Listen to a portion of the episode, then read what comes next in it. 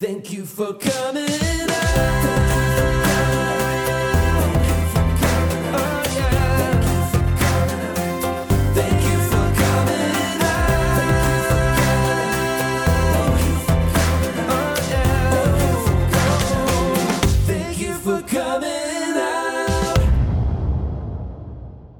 Thank you for coming out. Welcome. My name is Dubs Weinblatt. My pronouns are they, them, theirs. And I'm really excited to be here today. We're recording during Pride Month, uh, and I don't know about you, but I'm feeling extra gay. Uh, five Prides ago, I founded the Queer Improv Show, Thank You for Coming Out, or TIFCO as we call it. And it is now one of the longest running queer improv shows in New York City. During the show, our storytellers share their coming out stories, and then our improvisers bring them to life. Today will be a little bit different. We do have a special guest here today who will share her story, um, and then we'll talk about it. Uh, we have a very special guest, like I mentioned, Rachel Garbus, pronouns she, her, hers. Uh, welcome, Rachel. Thank you. Thanks for having me, Dubs. Yeah, my pleasure. So, we all have multiple coming out stories, um, and I would love to hear one of yours. Ah, I would be so happy to share it. Uh, so I, uh, maybe perhaps like many other people out there, uh, struggled with my sexuality a lot. Um, grew up in a very gay place, uh, Northampton, Massachusetts. Many of your listeners may know it well. It is the highest concentration of lesbians per capita, I, it, definitely in the country. I think in the world, um, specifically lesbians, not necessarily queer identifying LGBTQ plus people, but specifically lesbians, and particularly in the 80s and 90s, lots of people migrated there from New York and San Francisco. So I grew up um, amidst many, many lesbians. Uh, but I myself really struggled with that identity for a host of different reasons, um, and just really had a hard time figuring that out for myself. And for me, it really wasn't a question of visibility. I know a lot of people who didn't know that they were queer because they had nobody there who was queer to say, "Oh, this is a thing that you can do." Um, and also, I had plenty of visible people out there who were living lives that made sense to me, who looked like the lives my parents were living. So the idea that queer people could get married and raise children and have a house and a dog and be boring like all other parents were, that felt totally real to me. Um, but for me, I think I had this very particular idea of what uh, queerness meant. So it took me a really long time to kind of wrap my head around the idea that that might be who I was. Um, and then, as is often the case for people, I met somebody who really changed me in this particular way. Um, and there, we met doing this show, uh, and I was dancing in it. It was a dance theater piece um, based on the work of Pina Bausch, who's a German theater dance maker. She had this company in Germany called Dance Theater. And I was working with this experimental theater company that was sort of using her work to inspire the work that we were doing to make this devised piece. And um, and this person, uh, I'm going to call her R. She was working on this piece with me as a lighting designer. And we did it two summers in a row. And I think the first summer, you know, I was still in college and I was still had like really suppressed these feelings for myself. Um, and then the second summer, so we were sort of friendly the first summer, and then the second summer, we just kind of connected in a different way. I think I was more open to this idea that um, that maybe exploring this attraction to women was a thing that I could do, uh, and was just more curious about. And we sort of found ourselves in a similar place. She had just had her first relationship with a woman, um, which I think really threw open the door for her and they had recently had a breakup, and R was really devastated about that. Um, so she was in this really vulnerable place, and I was in this really curious place, which also felt really vulnerable. And we just kind of found ourselves there together. And I think because neither of us were quite ready to wholeheartedly own that identity, I think that for her, that relationship felt really singular, and she wasn't necessarily sure if she was ready to wholesale declare herself as being this kind of person. And I didn't really have an object like that to say, yes, I loved this person, and that was going to help. You know, I just was sort of coming to this idea that maybe I loved women and wanted to be in relationships with women.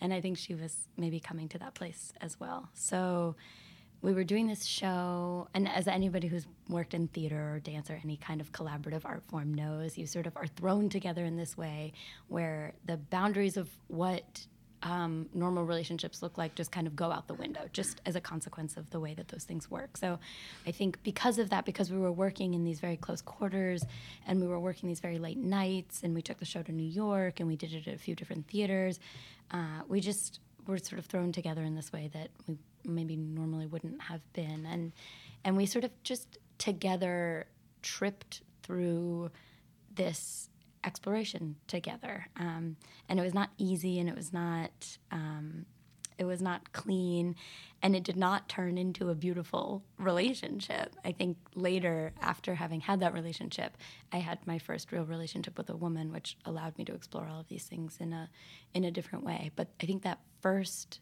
relationship with R was um, it was such a beautiful hand holding entryway into this place together. And even though we both were really struggling with whether we were going to sign on to that identity and, and say, this is who we are, we're queer, um, we're going to date women, um, we allowed each other a space to work through what that meant for us individually. And then I think the most beautiful thing was that it ended and I moved. I got a job and I moved to Georgia. Uh, and she got a job and she stayed in Massachusetts. And I got into a new relationship and was with a woman, and she was in a relationship with another woman. But we have stayed friends the entire time, and we're still really good friends now. And to have walked this entire journey with her and feel like somebody watched me transform while I watched them transform into the people that we are now uh, is just such a rare gift. I think that that you know, I think that the the compelling nature of desire um, to me feels like I would have found my way here anyways. I'd like to think that I would have found myself here anyways because this is who I am, and it's scary to think that the incidental things along the way are the things that lead you there, but they are. I mean, I think that the incidental ways that we meet people, the unexpected encounters that we have, are, are ways that help open us up to these things and to allow us space to figure out who we are.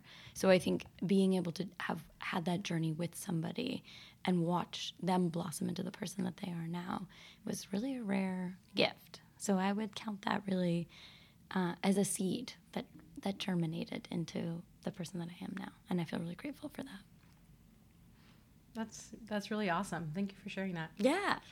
Um, I have so many questions. Oh, please. um, I'm thinking back to uh, what you were saying about um, just growing up in a place with so many lesbians and so and and having that visibility there in that kind of way and i would love but then at the same time you still were feeling like that couldn't be you Mm-hmm. um, i'm wondering if you can expand on that and kind of talk about maybe where there was a disconnect or why there was a disconnect or even if you i don't know if you have an answer or let's find let's talk about it Yeah. Oh my gosh, I'd love to.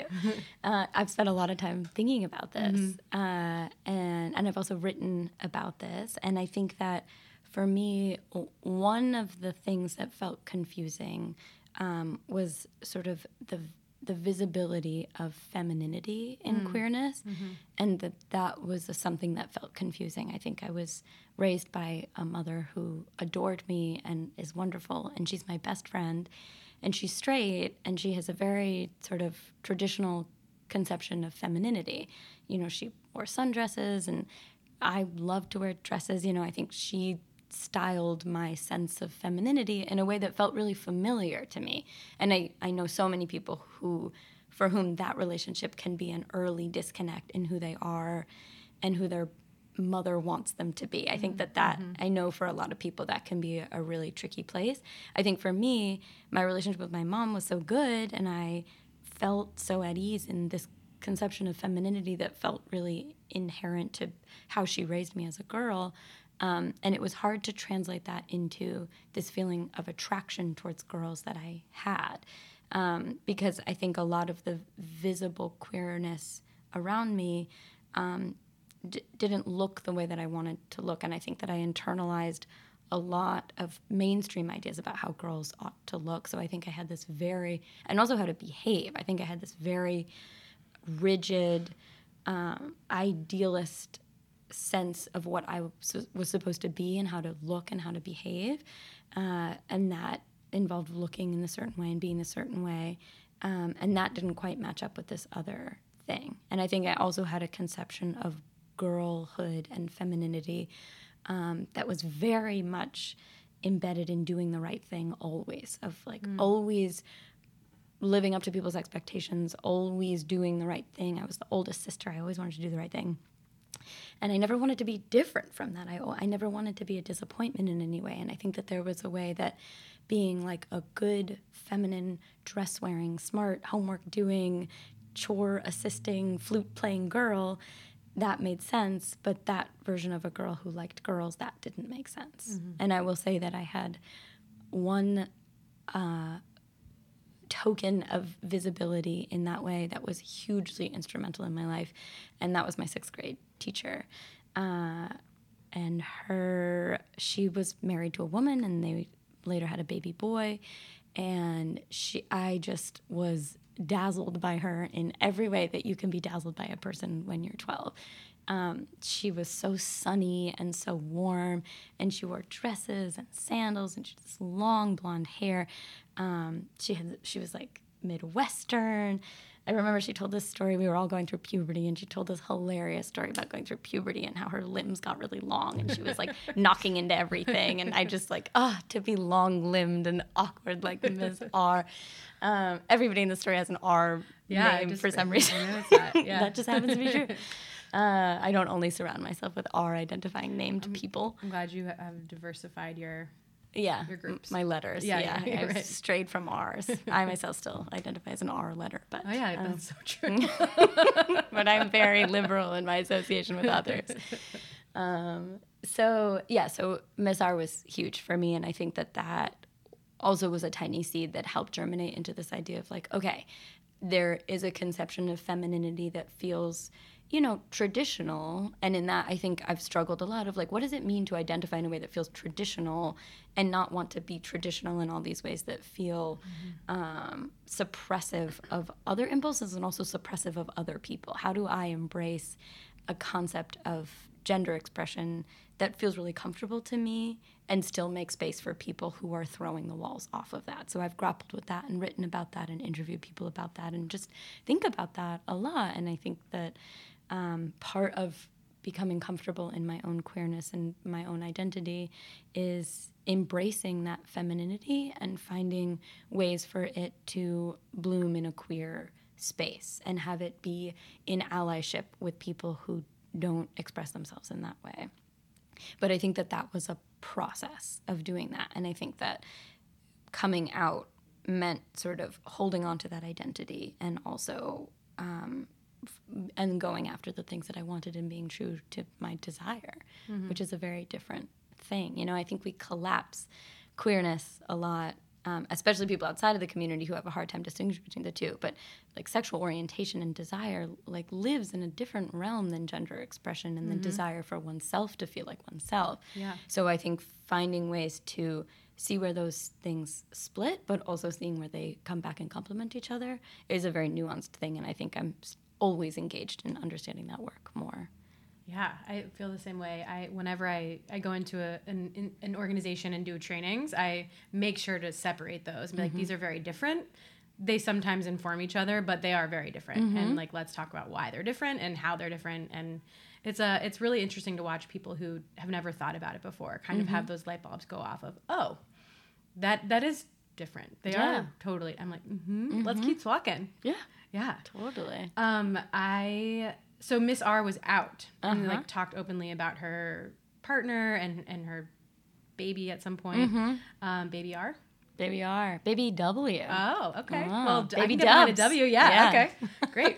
uh, um, that's really cool. I remember. I, I don't. I'm trying to think back to all of my teachers, and I don't believe any of them were queer. yeah. Um, some I like wished were, Uh-huh. because like also was super dazzled by my teachers. yeah. um, a lot, a, a lot of them. Yeah. But I wished, I I think it would have been really powerful to have someone who I looked up to, like in a personal way, have a queer identity. And then, but I also wonder too, I don't know. Yeah, I just I mean, there's no way to know like what how that could have shaped me in a different way. I think it's huge. And I think for me now, I teach and I facilitate, and it's important for me that as often as I can in spaces where it feels safe and makes sense, that I come out to my students uh, in order to be that visible presence of a person who may not quote unquote read gay, but is, and to sort of present this, you know, to help present a rainbow of ways to be in the world. Uh, and because I know how meaningful that was for me, and I know how many people didn't have that. Yeah. And I think that that's made a great deal of difference in terms of growing up in Northampton and having queerness all around.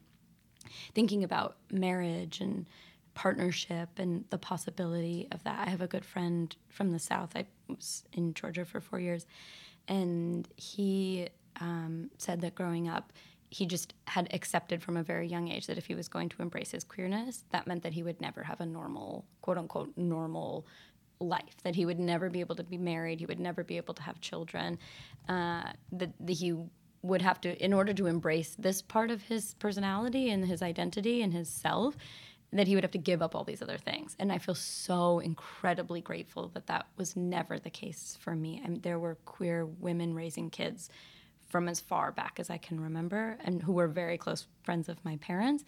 And so that was never in question the idea that you could come out and be who you were. Um, you know, w- whether you could do that without sporting a rat tail was like kind of a different thing because it was the early 90s and the rat tail was amazing. abundant all over Massachusetts, particularly among queer women raising kids. So there was a lot of flannel and a lot of rat tails and a, a, a few mullets, you know, and like badass. I mean, I like they were some badass, incredible women. But I think as a small kid who only wanted to wear dresses and was obsessed with having babies, like all I wanted to do was be just have babies. Like I had the most heteronormative idea of what my future held for me.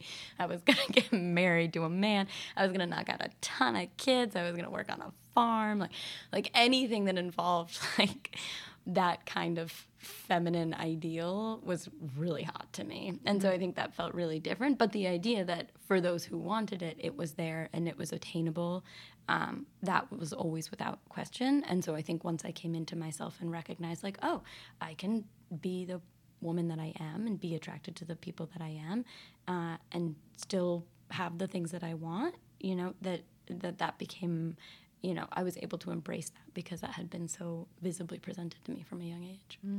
Yeah.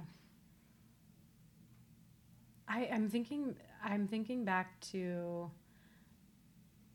like when, growing up there were no queer people around me or maybe one or two uh, or uh, t- queer to me visibly or like out to me Right. um, or that I was aware of. Um, but I just I remember really wanting that like heteronormative traditional life also but but knowing that something was going to be different about it. Um, and i just i remember struggling so much with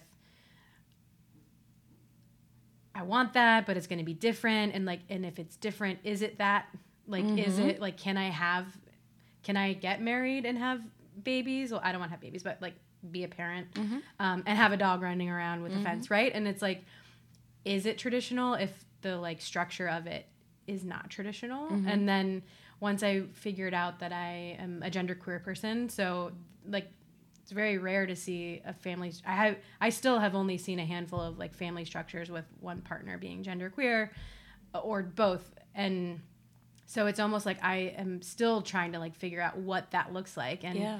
almost kind of building my own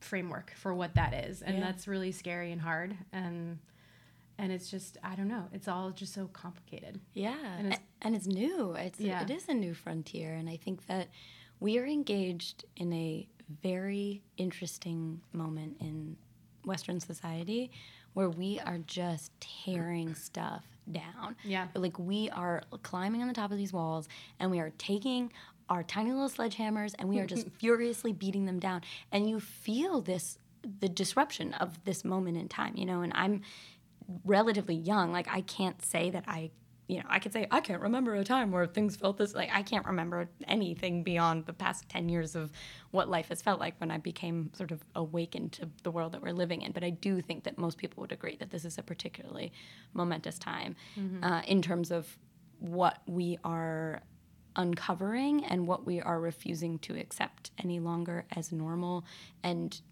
you know unquestionable and i feel all the time the bewilderment and wonder and excitement but also terror of that of like what are we building in the place of that? And how do we do this with integrity? And how do we do this with the sum of the blueprint of what we want mm-hmm. and with this new conception of a different thing? And then how do we create a community that agrees when we're all agreeing to no longer agree that just what we've been doing the whole time is the new thing you know there's this real just earthquake of rebuilding that i think is incredible but i think we all feel the you know the magical uncertainty of that so i totally you know and i think that mm-hmm. that's why just I just always come back to visibility, visibility, Yeah. visibility, and just mm-hmm. story sharing all the time. You know, I think that programs like this and shows like Thank You for Coming Out and doing storytelling shows for queer people, but also for every people, you know, every group of people that feels their world shifting sh- deserves a space to talk about that mm-hmm. and to say this is how I'm experiencing this and this is how I'm choosing to live. Because I think the more we show each other this can be done, the more other people say this can be done, and we're going to do it like that. Yeah, visibility is everything. I It's- just it's just it's yeah. everything. And um, I have a I have a two part question. Mm-hmm. Uh, I just want to so would you say Miss R would be your like ring of keys moment? Like this you're like awake I think you even maybe use the word like awakening of like Yeah. okay, this is like something that's possible in my realm of of living. Yes, absolutely. Yeah, I think if there's a ring of keys moment, yeah. And I was 12, which somehow feels like that moment of you're experiencing desire. You know, I'd been in love with every single teacher I'd ever had since I was like two. You know, Literally but same. there's like, Yeah, yeah, right. totally. Any kid who like loved school and like loved showing up and like doing that, I think like is a long list of teachers we were all in love with. Yeah. hmm So yeah, but I think that for me, Miss R was was huge, you know, in so many ways. But I think that moment of this is a person who is living a lifestyle that I, you know, can imagine that makes sense. This kind of partnership and raising kids, uh, and is doing it with a woman, you know. And it's really funny. So I went to that school and that she still teaches there and then i came back to teach there when i was in college in the summers and they had hired a gym teacher um, who was also queer and out and just like really at home in her body and her way of being uh, Did she have a rat tail? She did not have a rat tail man. no if she had had a rat tail she would have pulled it off her name was miss Miss R. D, no, exactly. Miss R R R. Um, it was Miss D, another D. I only have expanded to R's and D's. I'm living in a complete part of the occasional W. Uh, and she, um, and she, and it was funny. So now, you know, I was in my 20s and I was really like more at home in my desire and I'd sort of like had had this full experience and you know Miss R was there still teaching and we waved at each other in the hallway and I'm like oh my god you're still like so dazzling and beautiful and wonderful and then Ms. D is like you know this she she was like really attractive and it was like funny to sort of come back as an adult and be like now I feel at home in my queerness and like I this is like the kind of woman that I'm interested in and like and want to date and like sort of that kind of thing. Um, and it was sort of this full circle thing of like this teacher at this school helped me feel comfortable admitting these objects of desire that then like then came back in that way. Yeah so that was an interesting experience. Yeah, I, I, I, I sometimes forget that I'm an adult now. Still, Uh-huh. do you know, like in- what you were saying reminded me of like, and I'm an adult now, and like in this new, like, you know, settled in my queerness, and it's like sometimes I forget that like I'm a full grown adult that can desire like teachers. yeah You know, because it's like, but you're a teacher.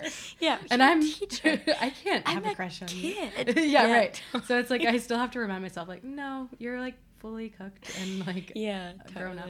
Um, like the moment that like it's like who's gonna drive this giant passenger van like it should be the most responsible person and you look around and you're like is that me Like, Yeah. i can't drive a 14 passenger van and you're like well certainly nobody else here can so i guess well, that's me all twelve. So yeah I guess I, I'm I'm literally the the, only person who can and i'm gonna drive this van yeah Yeah, it's. Mm-hmm. Uh, I went to LA a, a couple months ago for work, and I ended up like renting the car and doing the driving. I was like, oh, okay, Uh-huh. I'm the adult here. it was so weird. That's like a different ring of keys moment of like when they hand you the keys to the adulthood and you're like, what? Like they're just like going through the gate and you're like, merging is scary. Yeah, totally. You're like, people are asking me my opinion because it matters. What? Yeah, it's a weird thing It's to so like weird. wrap my brain around. Mm-hmm. Um, but so you were talking about visibility and giving people space to share their stories and how important that is um, in building. And I, I totally agree with you, of course. And you know, building bridges and empathy, regardless of. I mean, h- having conversations around the same topics and same identities is really important. And I also think there's a lot of importance in finding the common threads, um, like between or among multiple identities, to build empathy. To be like, oh, maybe I didn't grow up in the closet with a queer identity, but I grew up um, with other kinds of things that I, you know, that my family wouldn't accept, like dating outside the religion or race or whatever it is. Um, and so I've, I know that creating space to create that visibility is super important. And you have a podcast, um, and it's called Senior Moments. It is. And I would love to hear more about that and the kinds of stories that you hear and the kind of impact that those stories are having on the community. Yeah, great. So, Senior Moments is a podcast that started out of a grant that I received from the Brooklyn Arts Council, uh, which is jointly funded from lots of different New York uh, organizations and funding streams. Uh, and I think technically, while I had the grant, I was supposed to rattle them all off and thank them individually. But the grant is over, so the podcast has continued. But thank you to all of those amazing organizations that funded into this grant that was given through the Brooklyn Arts Council. Uh, and the way that the grant works is that you um, receive the grant to do an artistic project at a senior center. So they place you as an artist in residence at a senior center somewhere in New York, and you work on an art project. And it's sort of teaching with creative uh, component. So you're showing people how something is done, but you're also getting their input in creating it. So I pitched this storytelling podcast, uh, and they placed me in a senior center on Coney Island. And so I was there over a period of about three months recording stories, and we did a few different episodes, uh, but they all centered around people telling their stories. And so everybody there, you know, qualifies to be at the senior center. I think that it's maybe 60 or above, might even be a little bit younger. So we had participants of all ages from there and above, uh, telling all kinds of different stories about their childhood and about their first jobs and about falling in love for the first time and about being older and the things that they've experienced then and uh, interviewing people who um, had these incredible careers and you know are now here in this other stage of their life artists and singers and um, one woman who's 102 years old who just still lives by herself and gets around and is incredible. So it just became a really uh, just open space for people to just share. And i think for me the part that felt transformative about it was the space where they were just listened to with real mm-hmm. focus. And I think that that is a thing that gets lost so often everywhere is listening. Yeah. And I, I think people say that a lot. I don't think I'm saying anything revolutionary there. But to me, it feels like, especially when I think about all of the privilege that I contain, like, you know, whatever minority identity positions I hold, I still come with an immense amount of privilege financial privilege and educational privilege and age privilege. Uh, which you know was certainly in play there in a way that maybe it isn't elsewhere, and lo- like social location privilege, you know, all this kind of privilege. That I think one of the most transformative ways that we can offer a balancing in that privilege is to show up and listen. Yep. And I think something like a storytelling podcast just by default requires me to be solely occupied in listening, in literally making sure that the levels are right so that this person can be heard. Uh, and then also not making any noise so that I'm not interrupting their story, and making sure that everybody else in the room is not making noise so that this person can tell their story.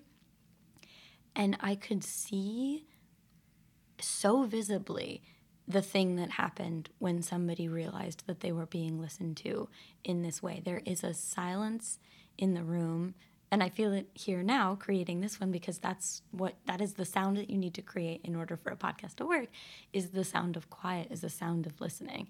And for that silence to descend, especially in this place that's loud, there's a thousand people doing a thousand different things. It's this very exciting, chaotic senior center where they're playing pool and mahjong and ping pong and having lunch. And, you know, we would close a room to the room where we were recording. We'd put a sign on the door that said, recording in session, do not enter. People really respected that. And everybody in the room would just be very, very quiet and allow space for this person to talk. And I think the, the microphone, the, the aspect of it where the podcast element helped support that uh, was the uh, the sort of almost solemnity of a microphone. You know, the solemnity of a record button that you create a space that is physically uh, denoting the importance of the of what is happening there. You know, I think that, that, and a lot of people said afterwards, this reminds me a lot of our memory class. And they have a memory class there where a, a social worker comes, and it's just a very casual drop in class, and people just chat about their lives, you know, and hmm. it's, of course, a space for people to talk and to be listened to. But it's really a class about preserving memory, which of course is an incredibly important thing always and becomes even more important as you get older to make sure that you're constantly working those muscles to protect them. So it, it's a space with a very practical purpose, this memory class. But for them to say, this reminds me of my memory class, and then to be able to assign it the significance of creating a piece of art mm-hmm. really created a connective tissue that I didn't even expect would be as powerful as it was. And I think that that for me was the motivation to keep following that thread and saying, okay, this feels important. This is a space that kind of wherever you are, whoever you're with, can instantly be transformed into a space where your story is the most important thing and we are all engaged in the practice of listening to it. Um, that that has powerful implications for all kinds of different things. So that grant ended, it's over, um, but I'm going to apply for a new grant to take this on the road somewhere else.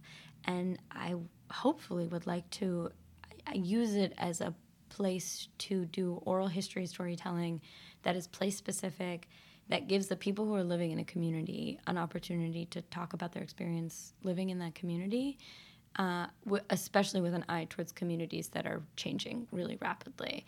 And I think that for me, living in Brooklyn and being a part of a massive wave of gentrification that is uprooting people literally before my eyes, and to be complicit in something like that that feels so structurally violent, and finding ways to interrogate that and to be present in that and to acknowledge my role in that, but also find ways of I don't even know what to call it without making it problematic or self aggrandizing. Just what are the small ways that we can use the skill sets that we have uh, to at least be a part of this conversation? And to me, it feels like having a conversation where I'm not in the conversation feels like mm-hmm. a good place to start. Of like, I would like to create an enduring senior moments podcast where you never hear me talk. And if you do, it's because I'm asking a question, and the important thing is to hear the answer. And I think that that is, you know, a thing that there are myriad ways that that can manifest for different people. But I think having this particular avenue to do that feels like a way to start engaging in that conversation of just letting people whose communities are changing be the spokespeople of their own stories and to tell those. Because I think that that relationship is often exploitative in so many ways that there's an exploitation of the space, there's an exploitation of the community, but then oftentimes there's an exploitation of the stories and of the people who lived there and of the cultural iconography that lived there before. You know, that people say, oh, I loved this thing that this community brought in here, I'm going to keep that. Um, but I'm not so interested in the person who put it there, mm. you know? So finding ways to, to use that format to kind of come in and say, okay, what's happening here, you know? So yeah, that's that. Yeah, that's amazing. I, I, I hope my I was like I've been like gently typing. I hope mm-hmm. that that's not been distracting. Not at all. Okay. Type gently type away. okay, great. But only the R keys and the D keys. right. Okay. So I have to I have some editing to do. Mm-hmm. Um, I loved Sound of Listening. I think that was really awesome. I put that in my notes, mm. and also um, I I do this program called Craft Your Truth where um, we work with um, LGBTQ youth experiencing homelessness, and we bring in teach professional teaching artists w- who have all different kinds of performance skills, whether it's spoken word or song or dance or storytelling or whatever it is. Um, and these clients share like work on a on a piece of art and then we perform it either for each other or for an audience um, but it's it's so wild to me that the feedback that I always always always get from the clients is I didn't think anyone even cared about my story. And thank you for giving us a space to talk about it and work through it and perform it and just kind of connect with each other in this way that I didn't think could ever be possible. And also um, again that that that you care that people care like we absolutely care. That's like and um, you know the teaching artists aren't really even part of the pieces unless the clients want them to be and it's really just about them and their story and giving them that platform of here's here's what i want to share with you and it's really cool. And um, I, there was one moment where um, there was a basically we're doing a fundraiser for new alternatives and we invited some of the clients to be part of it and it was also among other like broadway stars. And so there were these few clients and um, we were doing a sound check. And he had um, had this like beautiful um, spoken word like rap piece that he had created. And um, there was like the chorus was a like a, a song but had never put music to it. And so he w- was coming just to like practice. And then there happened to be a band there that were that was accompanying all of the other artists and the band was like do you want us to put music to what you're doing? And he was like can you do that? And they were like yeah. So it was like this most incredible like 15 minutes of watching of him going through it once and all of the musicians taking all these different notes and having him like repeat different parts of it. And then um, watching it come together and then watching his face see this thing that he had written and worked so hard on for a long time come to life in this way that he never expected was possible. Mm-hmm. And it just was i was like in fully in tears and just like this is this is why i'm doing like this is why i mm-hmm. want to like give people this opportunity to watch them see like oh i have this skill i have this talent i, I have a story that people care about that otherwise i don't know if they would have had the opportunity to experience that. Mm-hmm. And it's, so it's really it was a really incredible moment to be part of. And i just keep wanting to reiterate to them like we care about your stories and we care about what you have to say and keep sharing if you want like Yeah. that's like it was it was awesome Yeah. I love that. Yeah. I think that that doesn't happen enough. I think that the the impulse for ego is so strong, you know, and it makes sense. I think that that is, you know, we live in an individualistic society. We're taught to be to think that we are special if we come from a privileged space where people are telling us those things. Yeah. I think as a creative person, as an artist, you're often told to follow your own impulse, and that's a good, beautiful thing. But there's this incredible shift that can happen where you say, How do I employ all of these skills and all of these connections and all of these networks uh, to get off of the stage? You know, to create a space where other people can get on the stage. And I think that that is a really powerful thing. Yeah. And it, like to be able to see the moment where that happens, like that, like those little kernels just keep you going, you know, Yeah. to like keep pushing for that, to keep creating spaces where that happens. Uh, and I think that that's so beautiful. I was in Haiti doing a theater workshop with these girls, these teenage girls, and I had come thinking I was going to do uh, Augusto Boal's Theater of the Oppressed work. And I don't know if you know much about Theater of the Oppressed. He's um, this incredible uh, theater maker from South America, uh, and he was working in Brazil. And he does this what he calls revolutionary theater. He calls it the rehearsal for the revolution, and basically working with people who are not necessarily actors who have never had that kind of training, and creating these theatrical scenarios around. Uh, oppression around situations where they are where people are oppressed and they have the opportunity to tell their stories and experience both sides of it. So you have these actors who are not actors come and they play some of them play themselves and some of them play positions of power. So he was working with brazilian uh, farmers who were having their land taken away by rich people in the city who were buying it up and kicking them off and kind of recreating this feudal system.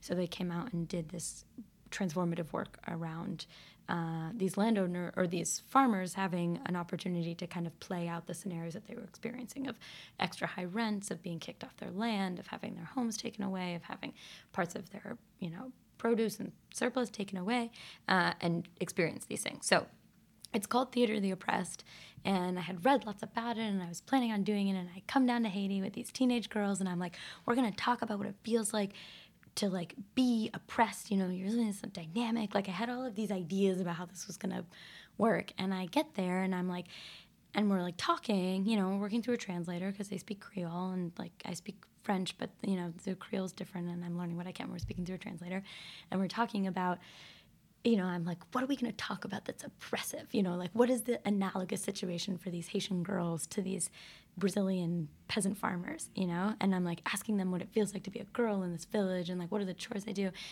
And it just becomes abundantly clear as we're talking that they do not think of themselves as oppressed. I mm. am trying to put this idea that they are oppressed on top of them.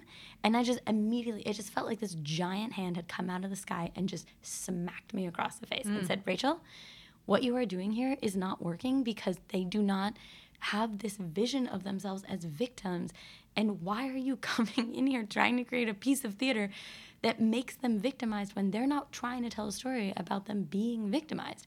So instead, they wanted to tell. So I was like, okay, well, like, what kind of theater story would you like to make? Where I'm not bringing in a script, we're creating this piece together. What kind of story would you like to tell? And one girl raises her hand and she says, I think we should tell a story about a girl who loves math. I was like, amazing. that like proofs. yeah, right. I was like, what kind of geometry? Because I can get down with that, you know. And they were all super into this idea, and I was like, amazing. This is so awesome. Totally independently, these girls just decided they wanted to tell a story, so they told this story, and it was called Nakia Grows Up, and she's this little girl who loves math, and you know, they were totally aware of these gender biases that are here in the school system in Haiti, as they are here. That girls are often taught that they are not good at math but she's really good at it and everybody teases her and says oh why don't you want to be playing with dolls whatever? And she's like no i just really love math. And she overcomes these obstacles and she becomes a math professor. And like it was just you know and then they wrote the whole thing. I was not in it. They just performed it. They come in these incredible costumes you know i didn't have any expectation that they would come in. We're in this very very small village in haiti and i was not expecting that they would you know, ha- I didn't want to assume that there would be stuff to make costumes out of, but lo and behold, every single one of them comes up in costume. You know, the, one of them was playing her father, and she, she found this gray dyed wool. I don't know where she got it. She gave, gave herself this full beard. She's wearing her dad's clothes. She looks incredible. And they did this amazing story about this girl who just overcomes this obstacle to be who she wants to be that would be entirely readable and translatable to an audience in America. It was so much about the themes that we all experience as mm-hmm. of gender bias and overcoming obstacles and, and school and the triumph of a girl who wants to succeed in academia. And it was like I just got out of the way of them and they did this incredible thing and it was I- I mean, if I have to say like top three biggest lessons I've ever learned, like that is absolutely one of them. To have come in laden with all of this well intentioned literature and pedagogy around what my role as a theater maker is, and just to have all of that just like flung from my hands, and just to be left just in awe of the creative impulse that exists in everybody if we just give a space for it to be there. Wow. Yeah. Wow. Ah, it's, it's all about that math, I guess. I, it all comes back to math. Um, I just I keep thinking about the analogy you said earlier about the sledgehammer, and like how we're all just kind Yeah. of like tearing things down. But I think it takes. I think we have to. I think we, pe- we all need to be open yeah. to to tearing things down because I think when we're you you've you've been mentioning privilege a lot and I also hold a lot of marginalized identities but also privileged identities and so I grapple with that often as well um, but I, you know, I, I, I saw a meme earlier at, at some point recently of like rights aren't, it's not like you, giving you rights isn't less rights for me. It's not pie. Right. Like there's not like a limited number of, of rights. Um, I don't know. I just like, I don't know. I'm, I'm kind of, I have lots of different things swirling in my head right now of, around, of you know like us imposing things on people versus letting people share their own like tell us what they need and share their own stories. Yeah. and also people we have to be willing to listen and who are the people making the decisions and are they willing to listen? No. Like you know so mm-hmm. it's just like this whole like complicated Yeah. thing and mm-hmm. yeah go ahead. Well, I think like what you said about it not being a pie, I think it that that's a real central component of this and I think it undergirds a lot of the fear of destroying things, right? Is this fear that um, if you take down the walls that are fencing you in, you take down the walls that are protecting what I have. And I think that that comes from this. I think people have been talking about this more, and I've been reading a lot about this, you know, from Adrienne Maree Brown, uh, you know, to you know all kinds of early philosophers who I think thought a lot about this. You know, this idea, this scarcity mentality, you mm-hmm. know, and really shifting us towards a philosophy of abundance and an and just an undergirding belief in abundance that there is space for everybody at this table, that there is enough food for everybody to have enough food, that there is enough space for everybody to live a healthy, productive life. Uh, and that if we come to it with that mentality and we are brave enough to hold fast to the things that make us feel like who we are, but don't hold fast to the idea that other people can't have versions of that that look really different from ours. You know, if we really try hard to come to the table with that, we can just really radically transform what this world looks like, you Yeah. know? And that is a really scary thing for people to do because I think it is so much easier to just do what we have been doing rather than do anything differently. Mm-hmm. And I think that that, you know, th- th- like that feels like an act of visibility too is this act of showing people that you can do that that you can like choose new ways of moving through the world and making space for other people that feels really important but it's mm-hmm. scary and, and i feel it in me too of mm, like yeah.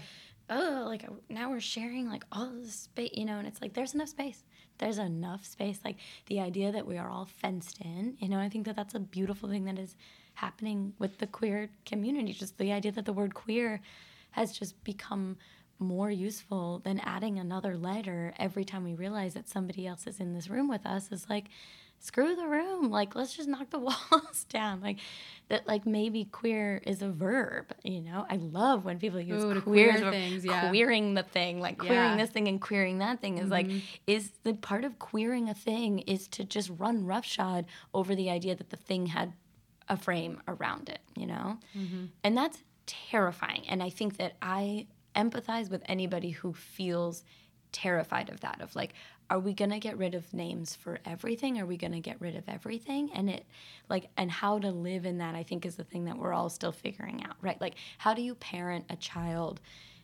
and not without this binary idea of a mother Right. and a father? How do you parent a child in a community that wants to see kids succeed beyond a nuclear household? You know like how do you create a community that isn't homogenous. I think about that all the time of like community means so much to me. I grew up in a community where everybody looked a lot like me but it was a really successful community. So how do we create a community that isn't just the types of people who look like us and do the things that we do you know? Like what is a mixed income mixed race mixed gendered non-gendered you know m- mixed use mm-hmm. community look like you know?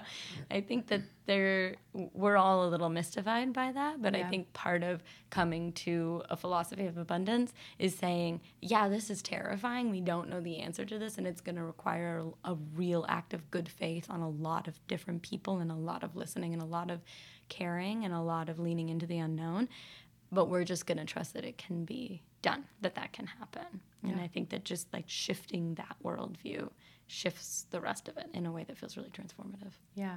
It's like follow the fear. Mm-hmm. Follow um I, you know i you're talking a lot about like breaking walls down and do we need labels? And this comes up in my trainings every time because i do a whole section on terminology just so everyone can get on the same page of like how we were talking about earlier, like what is sexual orientation Yeah. versus gender identity and gender expression. And Um, soft, very soft into the microphone applause for you because I think that sometimes we do ourselves a disservice by jumping past that because we're all past it and Right. forgetting that some people are not on our side here because they are just don't know literally what they're supposed to say. Right, So, yeah. Soft clap for you. Thank you so much. Um, but yeah, so I, you know, and then I go through a couple of terms that like I'll be talking about, like binary and transgender and gender queer, and then um, inevitably it comes up in every training. So now I I preemptively talk about so why do we need labels? Because people will say, why can't we just knock the walls down? Why can't we just all live? you know coexist and be and why do we have to put labels to everything and and and like ideally yeah that'd be awesome if that were the case but it's like we need labels in, some capacity to to build because we're not approaching the table with abundance and because the world is structured the way that it is it's like we need these labels so we can find community and so we can find each other and so we can you know rally for what so we can have a seat at the table. Um, and uh, it's just it's so it's so complicated because it's like i'm it's almost like i'm teaching two different things in the same session of but then don't get too caught up on people's labels because it's more about the person sitting in front of you. But here's a list of 75 labels that you know that you should be familiar with. And Yeah. it's like you know it's complicated. Um, but i do you know and I, I also think about how do you raise babies um, in a binary world without imposing those binary notions onto them. Yeah. and it's really scary and i don't know if that goes into my reasoning of maybe not wanting to have kids because it's like i don't even want to deal with it because it Yeah. feels too hard. If you don't do it, you can't do it wrong. right exactly so i don't know that's Totally. something i'm even though i'm a full grown adult it's still something i'm Uh-huh. thinking about of of like that just feels really hard but also really important and like i can't for me like i i have no judgments on people who raise their babies with a gender and like that is their that's their prerogative but for me if i were to ever have kids like it would have to i would they would have to be raised in a way that didn't impose gender on them from me like i can't stop the outside world Right. right, and they're still to get socialized in certain ways but if there can be one one avenue or one channel where that's not the case Yeah. i think that that's really impactful Yeah. Totally. yeah My housemate um, is non binary and uses they, them pronouns and is a teacher, high school teacher. And they teach in a high school uh, where that community is not necessarily familiar with that. They're not getting that at home. mix r Uh, what's that? mix r Mix. is mix. mix is a, a gender neutral honorific so instead of Oh. mr or miss or mrs I love mix that, yeah. X. yeah That's awesome. They just call them by their last name, which you will not be surprised starts with an R. oh my goodness awesome Um, and it's like a really badass last name. So like it just makes them sound even more so badass. cool. And you know, I don't know. I, I've not been there. I've not seen what their relationship is with the students that they teach, but I know them well enough to just um, be absolutely sure that they are this is incredible, fun, loving, supportive presence for a lot of these students. And they are just like being bravely visible in a community that isn't necessarily conditioned to accept that or support that. And I just know that for every single one of those kids, at the very least, that is an example of a way that we don't have to adhere to the thing that we all were taught to believe was true. yeah And that probably for at least one of the hundreds of kids that they have taught, that matters so much in terms of them mm-hmm. being able to say that. Like, that makes sense for me. And that just feels so powerful. Yeah. So to be an avenue like that for your own child or to be an avenue like that for anybody, I think is hugely powerful. Yeah, and it all comes back to visibility and like being able to see yourself in somebody else in, Yeah. in some kind of way is so important. Um, okay, I'm going to switch gears a little bit. Okay, switch them up. Um, so I had asked you to think of a would you rather question. Uh huh. But before I ask yours, I'm actually going to ask you a would you rather question from our guest previous. Oh, so I'm kind of doing like a chain of would you rather's. Uh huh. So, would you rather be able to change the future or change the past? Ooh. Change the future. Yeah. Mm-hmm. Do you want me to explain why? Uh, yeah, I, I chose that one as well. So I'm Yeah. curious to hear to hear what you your thoughts. And it's funny because I should say that when people say, "Would you rather travel to the future or the past?" I always say the past. Hmm, But in terms of changing it, I don't know. I think I feel like the past is messed up and like all kinds of things went wrong. And it's incredible to imagine worlds where things happened differently and there were different outcomes. But I guess I am an eternal optimist mm-hmm. and I have never for a second believed that we are past redemption, that we are past a turning point. I think these are dark, scary times that we live in. And I think the idea that we might be past redemption, certainly when it comes to the climate and the planet, I think is a thing that is starting to settle in like a very scary gray cloud. But I still Literally. Very dark gray cloud. Yeah, Yeah. absolutely.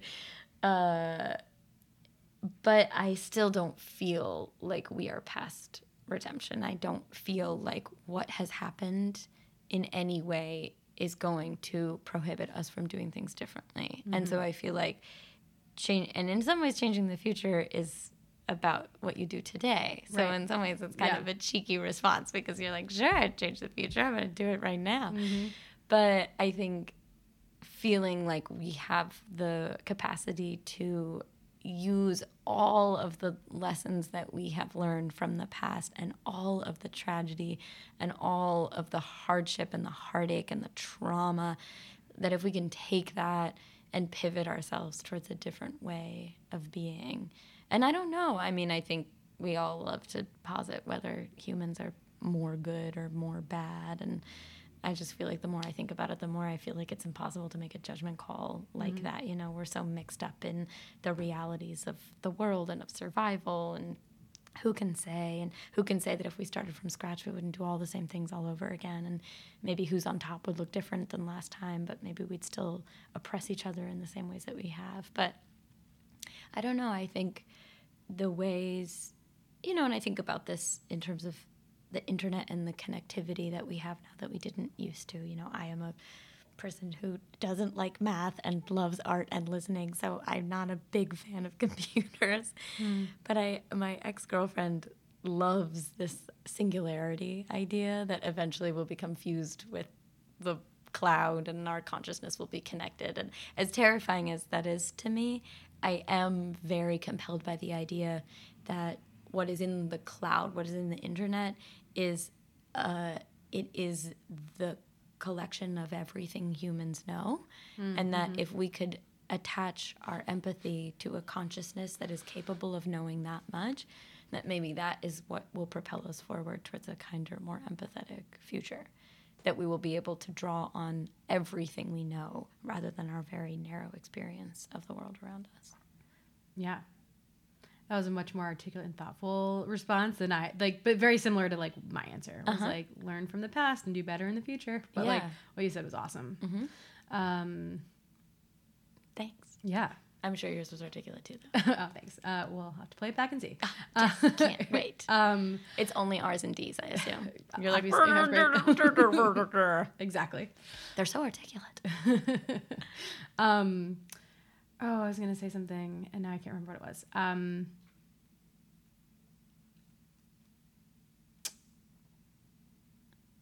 I think it was around the idea of. It was oh here here here it is. Ah. Um, thinking about like everything that humans know being in the cloud and it Mm-hmm. connecting us in this way, and it, it all just kind of ties back to storytelling and like Mm-hmm. how like if we have this cloud or we have this like space where we are uploading everything either literally or figuratively and how are we going to learn from it i think that also is like that is a story in and of itself and it's like who's who's at the table listening and like if if we had an opportunity would people show up and mm-hmm. would people download what we what we put up there and Yeah. really do it differently or i mean there's i mean it's an unknown but it's just interesting to think about yeah and also, I don't know that I want my brain thoughts up in a cloud for other people to access. I know. There's so, I, I feel so torn by this idea that like but what if this like straight closed-minded white guy in wherever he lives like could that technology would create a situation where he could kind of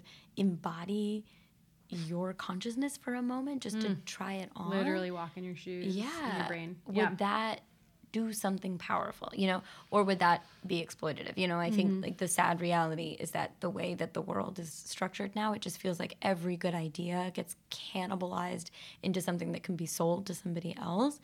And I hate that so much, like how much human ingenuity has just gone into things that then become packaged for people who can afford to buy it. So, like, would that just become sort of a weird fetishy tourism for people who can afford to do it?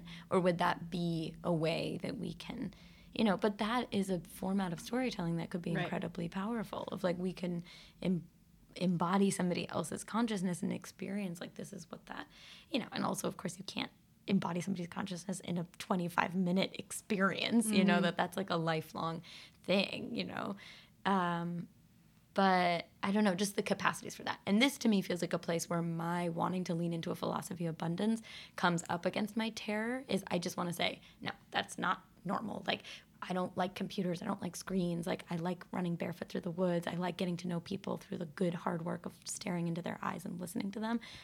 So, to sort of, okay, if I'm going to lean into this philosophy of abundance, then that has to mean embracing the ways that technology can better us, you know, and and how to do that. And I feel like um, Sue, my my ex girlfriend, like really helped me come around to this idea because she's just a person who naturally embraces the idea that we can use technology for good, that that will be a useful thing, that that will help us make us wiser and better and kinder, and sort of having her talk me through that, you know. And I also think, you know, the work of Octavia Butler and talking about speculative fiction and the importance of storytelling as it relates to a future that has yet to happen of like how do mm-hmm. we tell stories of what is possible in the future that also come from a place of abundance and also come from unlikely heroes and unlikely journeys and so I don't know if you're familiar with her sci-fi work. She mm-hmm. like writes often of these black women heroines in these futuristic sci-fi worlds that are you know, in the traditional sci-fi canon are almost exclusively straight white men.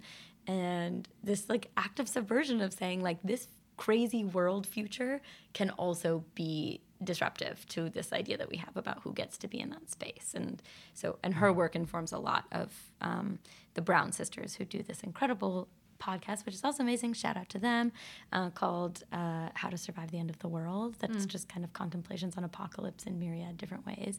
So if you haven't given it a listen, that's a that's a good one to check out. They just talk a lot about that of like what is the future that we want to look uh, live in, and what does it look like. Yeah. Well, we're shaping it right now. Mm-hmm. We're shaping it. on We're it. doing it. Yeah, we're changing the future in the present. Yeah. Well, I think like bef- like in the meantime, while we're working on figuring out how to actually technologically embrace each other's, you know, experiences to build empathy, I think we're doing it with our podcasts and like with the storytelling that we're doing in- a more primitive way. But- Totally. But, also using technology to get it to to the ears of hopefully 1000000s Um, Come on, I'm guys. looking right at Come the out, come microphone. out wherever you are. Yeah. it, right? um, Just click on it. yeah, just click it. click it. Um, so what's your what was the would you rather that you came up with? So, in keeping with these ideas around listening and telling and storytelling, uh, I felt in the vein of that, a good one would be Would you rather only be able to speak or only be able to listen? Oh my gosh. I'm writing that down. Uh, what what's your answer?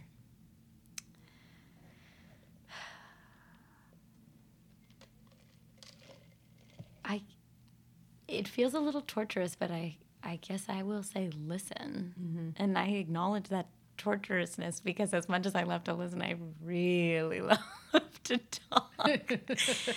Ugh, I love to talk. I love to talk so much. I love to hear myself talk.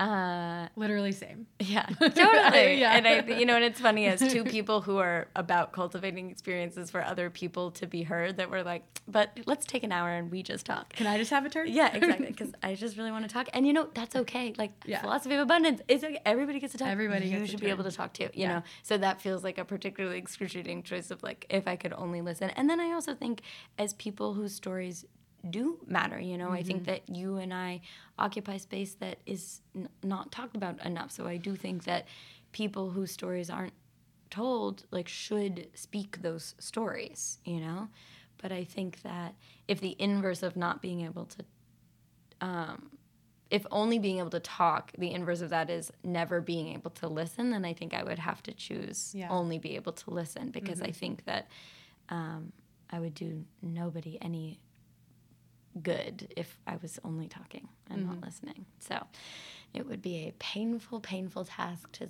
zip up this big mouth and just shut up for the rest of my life. But if I had to choose, The sound of listening. hmm the sound of listening. Um, it reminds me. Did you ever see School of Rock? Mm-hmm.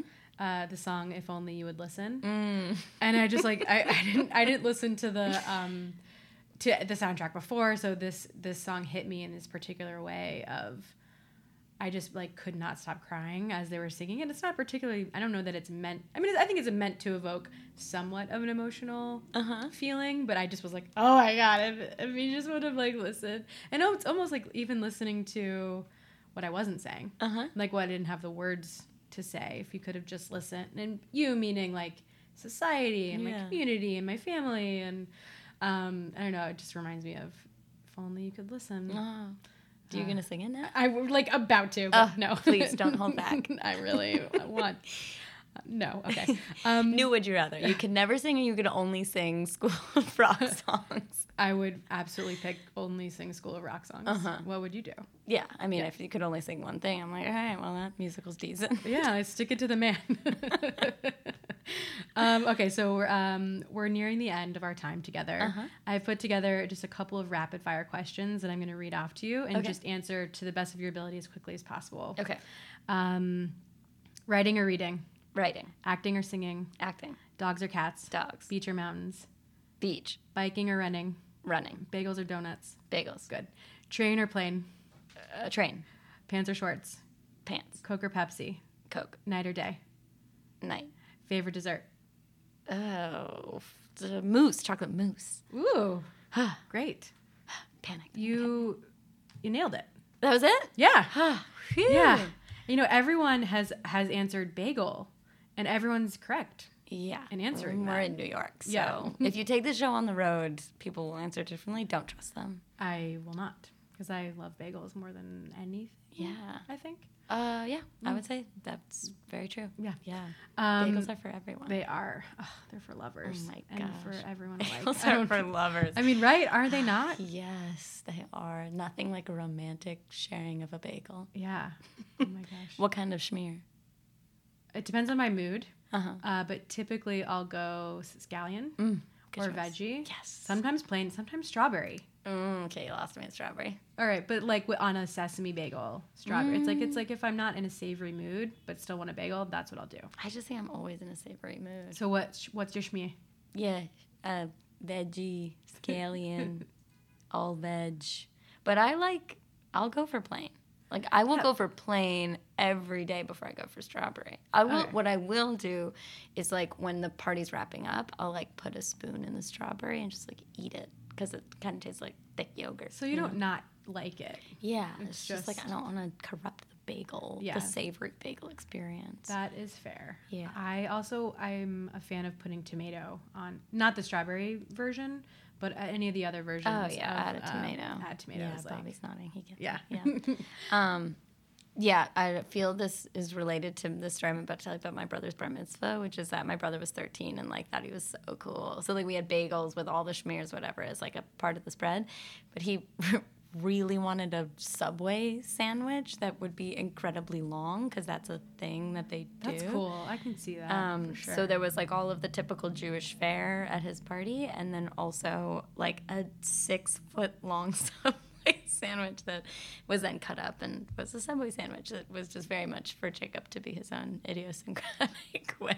That's really oh, I said his name. I hadn't said anybody else's name. I feel I didn't want to share anybody else's story their version, but I feel comfortable that Jacob would be okay with people knowing that he had a six foot long Subway sandwich at his bar mitzvah. I am in awe of that, Jacob Mazel Tov on your bar mitzvah, Mazel, however long ago, Mm-hmm. and, and Mazel Tov on asserting your need and want for a six foot sandwich. That's Totally. amazing. That gets in there. Yeah. Totally. Mm-hmm. Um, I meant to ask you this before so I could um, share with folks upcoming projects or things that you want to share, but I forgot to ask. So, what shows do you have coming up? What other? What, how how do we get in touch with you on social media? Tell us everything. Oh my goodness. If you want us so to get in touch with you, share. yeah. Uh, well, please get in touch. Message me. I love that. Um, you can follow me on Instagram at Good Gracious Rachel. Uh, and yeah, and I'm also on Twitter as Rachel Garbus. And sometimes I post funny things and sometimes I don't, but I always post what I write.